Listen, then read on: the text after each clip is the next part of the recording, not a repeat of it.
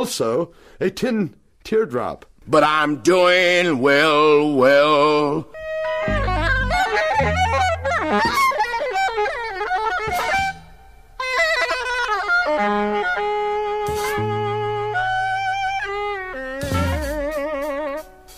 I run on laser beam. Star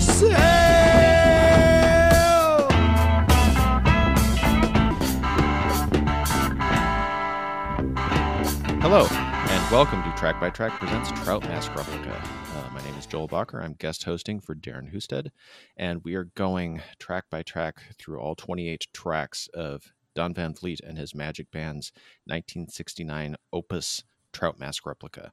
Uh, today we are discussing Well, which is track three from side three of Trout Mask Replica. This was presumably recorded at Whitney Studios with the other full band recordings. This is an a cappella track. It's unusual for the of the three a cappella tracks on this album that is the only one that appears to be a a actual studio recording rather than being recorded on a portable tape recorder. Um, personnel on this one is as for all the a cappella tracks really easy because it's just Don Van Vliet. Uh, the track is two minutes and seven seconds long. Uh, my guest today is my very good friend David Lipson. Uh, he is a professor at San Diego State University and fellow uh, aficionado and occasionally, uh, in his case, composer of uh, uh, out, outside uh, avant garde music. David, welcome to the podcast. Hi, thanks for having me. I hesitated over outside avant. There, there's a um, an album that uh, Van Vliet and Zappa did together years later called Bongo Fury, and um, there's a line on one of the tracks on there. Uh, I think it's on Debra Kadabra, where is it? No, Sam with Shining Scalp Flat Top, where where Van Vliet refers to music from the other side of the fence, which is a really great description for the kind of music that immediately attracts both David and my attention. So and annoys the neighbors. and annoys the neighbors. So yeah, uh, a fellow aficionado of music from the other side of the fence, David Lipson.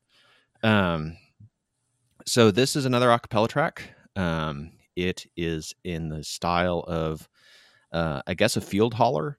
It would be the best description of it. It's uh, kind of intoned rather than sung. Um, seems to focus on two. It's it to my untrained ears, it sounds like a, a chant of two notes. Although, David, I think you mentioned that you hear some almost microtonal variations in the this vocal performance. Oh yeah, the uh, he slides up to those two notes, um, and they they're pretty specific intervals. Um, so, but still, you could it's pretty much fair to call them two notes with uh, with maybe uh, a whole tone below each note thrown in for emphasis. And and on an album of truly striking vocal performances, this is one of them one of the uh, standouts for me. Even though it is, yeah, it's just those two notes, but he is really belting it, and there's a, a touch of reverb on his voice, which gives it this kind of Old Testament prophet vibe.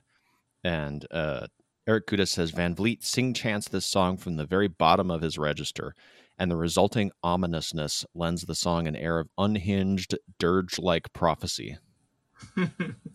Beautiful, yeah, it's a very powerful performance, and the first thing you hear is like, wow, he can make his voice sound like like Howlin' Wolf, but yeah, maybe more like a darker, prophetic, uh,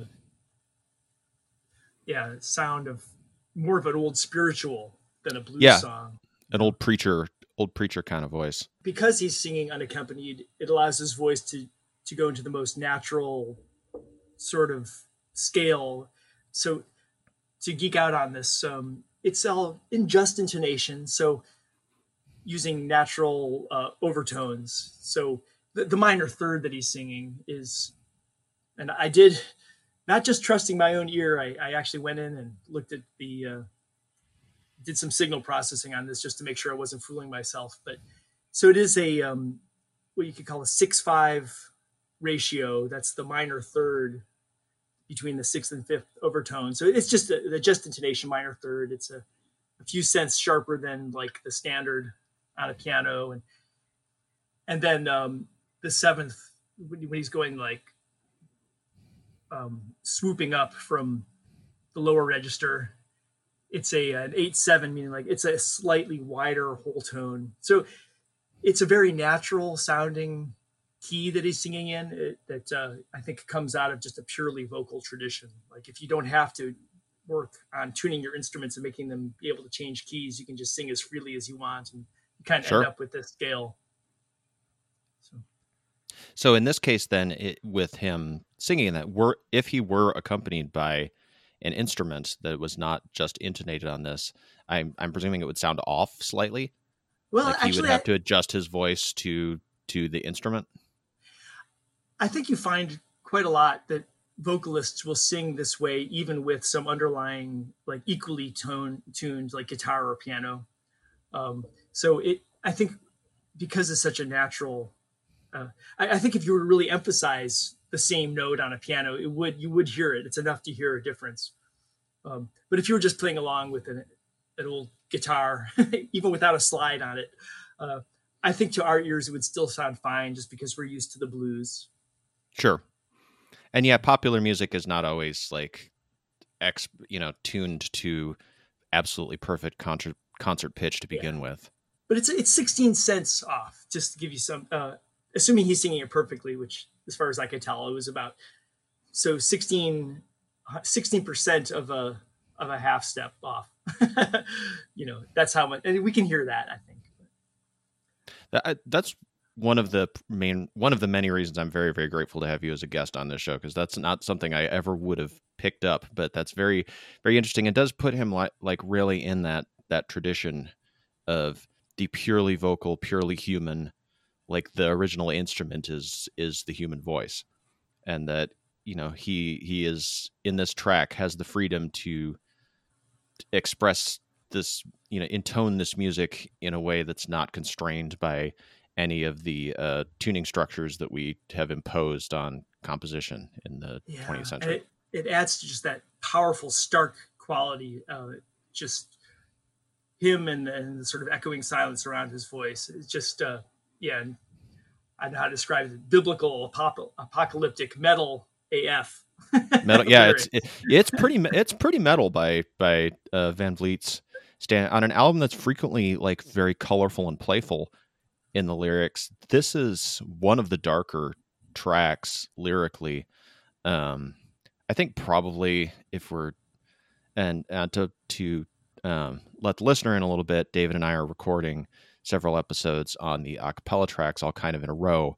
So there's other songs on this album that I we haven't gotten to yet, or or I haven't gotten to yet, depending on who's going to be uh, guesting with me.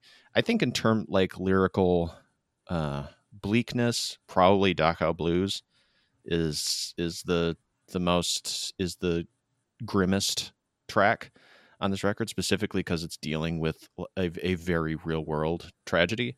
Um, this is this is not. This is a kind of a dream state song, but the imagery is filled with kind of apocalyptic uh, sort sorts of images.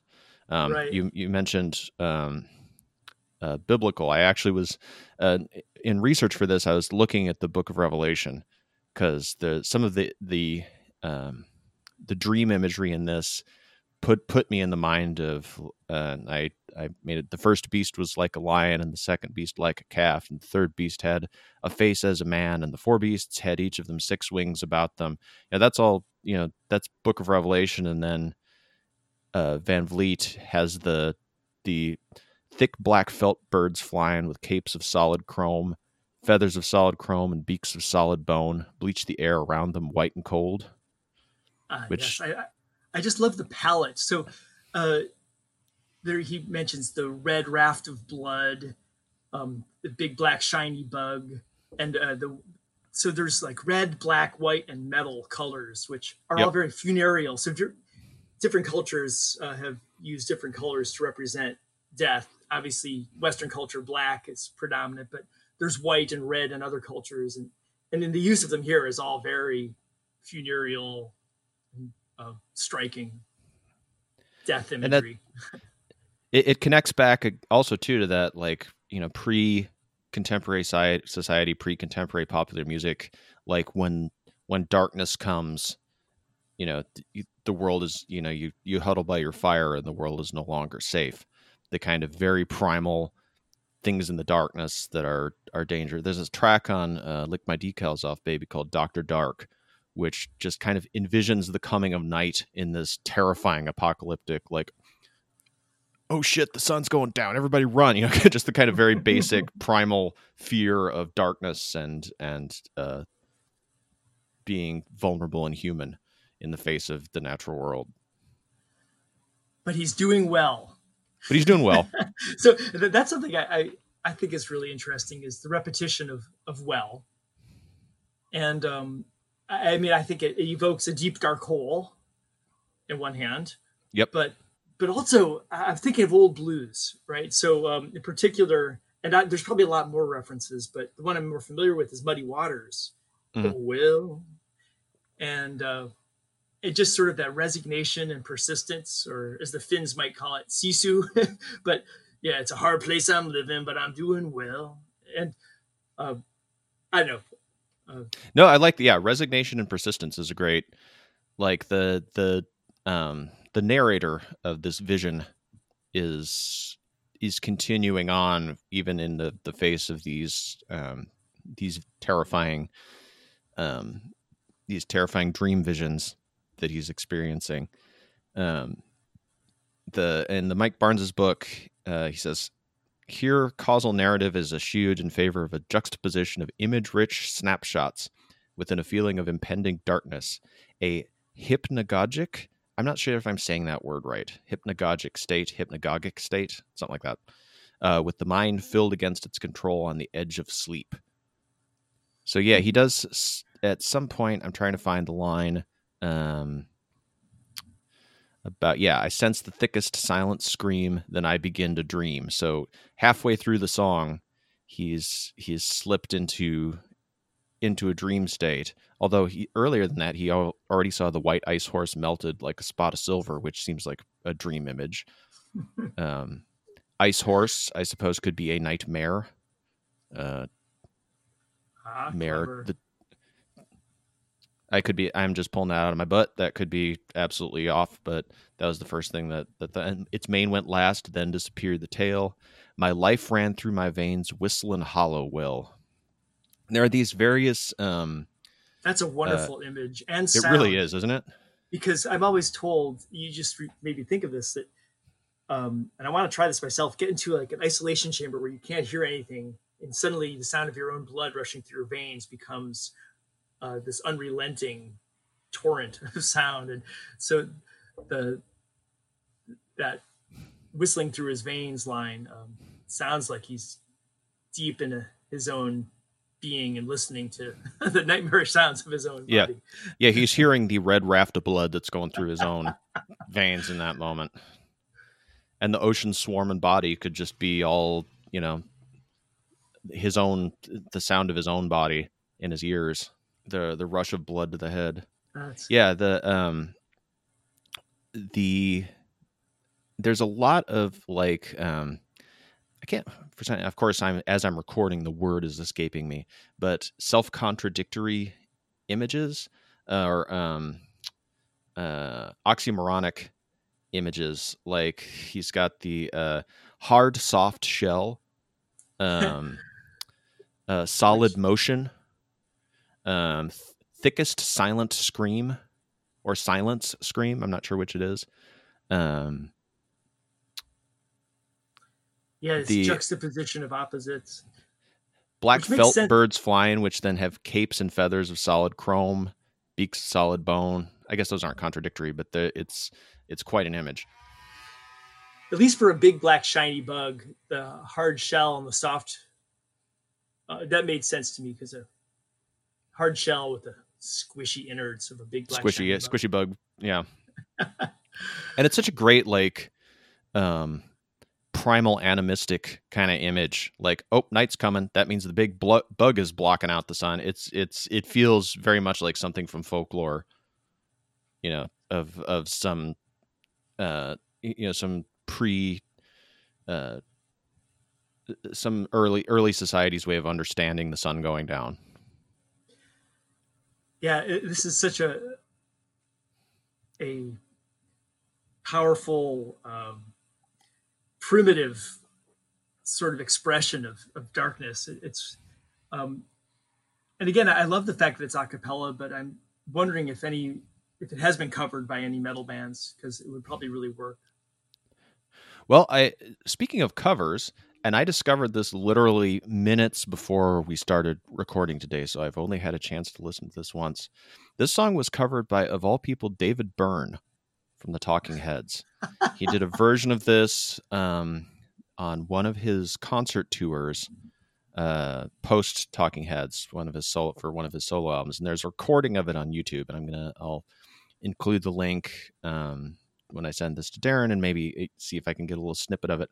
He um, what I had read was he would cover it occasionally with an acoustic guitar backup, but on this recording he's doing it just against a drum machine, which I feel kind of works a little better because um, it's got it maintains the starkness of of Van Vliet's version. There's you know the only musical accompaniment is the boom bap of a drum machine that with a beat that sounds suspiciously like "We Will Rock You." I have to say, which only makes it more sinister. I think.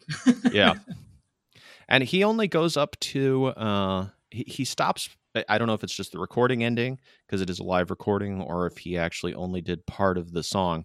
But he stops at the line uh, about my mind cracked like custard, ran red until it sealed, turned wooden and rolled like a wheel. Well, well, that that's where uh, Byrne ends the song, which leaves out the the thick black felt birds, which I think is a shame.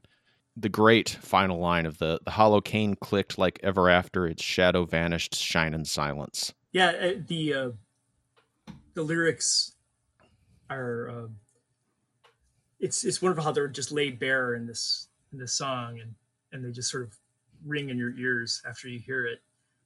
Um, and yeah, so it, I think it makes sense to accompany it not at all or with a cheesy drum machine if you prefer. yeah, it, it, emphasizes the starkness of the images and the um, and I have to say, Byrne, uh, he's he's singing in a higher key than than Van Vliet. Obviously, his voice is not into that baritone bass range, but he he um, he does justice to the song in my in my estimation. He also um, he maintains some of Van Vliet's idiosyncratic pronunciations, like the. Now, now that I'm looking at it, I always heard the first line "Night floats down Day River on a red raft of blood." I always heard "day" as if he were pronouncing it like a vernacular "the," like mm-hmm. "oh down Day River," um, in kind of an old Southern or old, you know, somewhat stereotypically black vernacular. But he could actually, looking at the lyrics, he could simply be saying "Day River," like I, the river of I the agree. daytime. Yeah, that's. Uh, I took it initially to be uh, "day," but uh, as in the, but then in contrast with um, the next line about the the big black shiny bug, I realize it is a contrast of day day river was the red raft of blood and the the night blocking out the heavens. Um, so, because later on he does say it's a hard place. Dat I'm living. He pronounces it with a D. Hard place. Dat I'm living. Um, and uh, I mean, we obviously do not have anywhere near the time or scope to discuss the you know the fact of a white man singing in a you know in what could be presumed to be a traditionally black vernacular voice.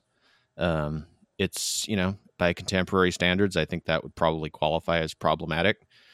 Um, I we don't I don't think that not only do I, is that outside of the scope of this discussion, as a couple of white dudes, we're probably not the best people to be figuring that one out. But I did want to I did want to mention it and say that yeah, it, I mean it's it's that's just infused in history of contemporary popular music. You can't escape the the element of race. Um, right. And the right. Going and back as far as the white boy who could sing black, Elvis Presley. Well, I was going to mention Elvis, and I was going to say that uh, comparing and contrasting, there's appropriation and there's influence, and um, obviously, blues has made American music what it is, um, and I think Don Van Vliet is not in any commercially exploitive way influenced by it. Elvis, you could certainly make the case, was repackaging this stuff for a white audience. Mhm. So at least in his defense, this guy was not working towards any particular audience other than himself. I think. Yeah, and when you know when you're talking about a song that then moves into images of you know ice horses melting and mines cracking like custard, you're you, you're you're moving away from it's it's not simply an imitation of a field holler. He's working in the the um with the basis of with the field holler as the initial influence, and then using it to express something very personal and unique. Which is not to say that there's not a, a problematic element to it as well. That's and that's also yeah, that's just the history. You cannot escape that in the history of contemporary popular music. It is all derived from from forms developed and perfected by um, by the Black Amer- American musical uh, performers and writers. and um, and this guy has an amazing voice. Um, I think that uh, there's this doesn't sound. Um, I, I I think that he's digging deep for this particular sort of really biblical um, imagery. Uh, he's singing. I don't. I don't feel it's affected. You know, I, I feel like No, I totally agree. he, I think he's he's singing from from his gut. At least that's as an audience. I, that's what I said. Uh, but you're right. Obviously, like the sociological implications are way beyond me. Probably get into a lot of trouble if we keep talking about it more. Yeah, it's a it's definitely a slippery slope for for us to be to be discussing. I just I wanted to acknowledge that I'm the you know we're not blind to it, um, but yeah the there there doesn't feel to be this doesn't feel like a put on in any way. He's um, he's belting this one out with with everything he's got. So I think that that pretty much covers what we uh, we had about well. Um, this is the uh, second of the three uh, a cappella songs on the album. Last one being Orange Clawhammer, which is is one of my personal favorite songs on the record. Uh, so I believe that's going to do it. Um, the uh, for my uh, guest David, I will once again uh, plug his musical project of Evil Doctor Lipschitz. Um, I'm going to uh, include the ask Darren to include the link for that along with this material. Uh, David, did you have any anything you wanted to to say in wrapping up? Well, Love the song. Uh, it's metal as fuck. it really is metal as fuck, and uh, it, it's it it is begging for uh, a good doom metal interpretation. So if there's any any doomers who are listening to this podcast, you've you've got you've got a song to cover. And so uh, I will see you back here uh, for the next episode. So thank you for listening. after its shadow vanished, shining silence. Well, well.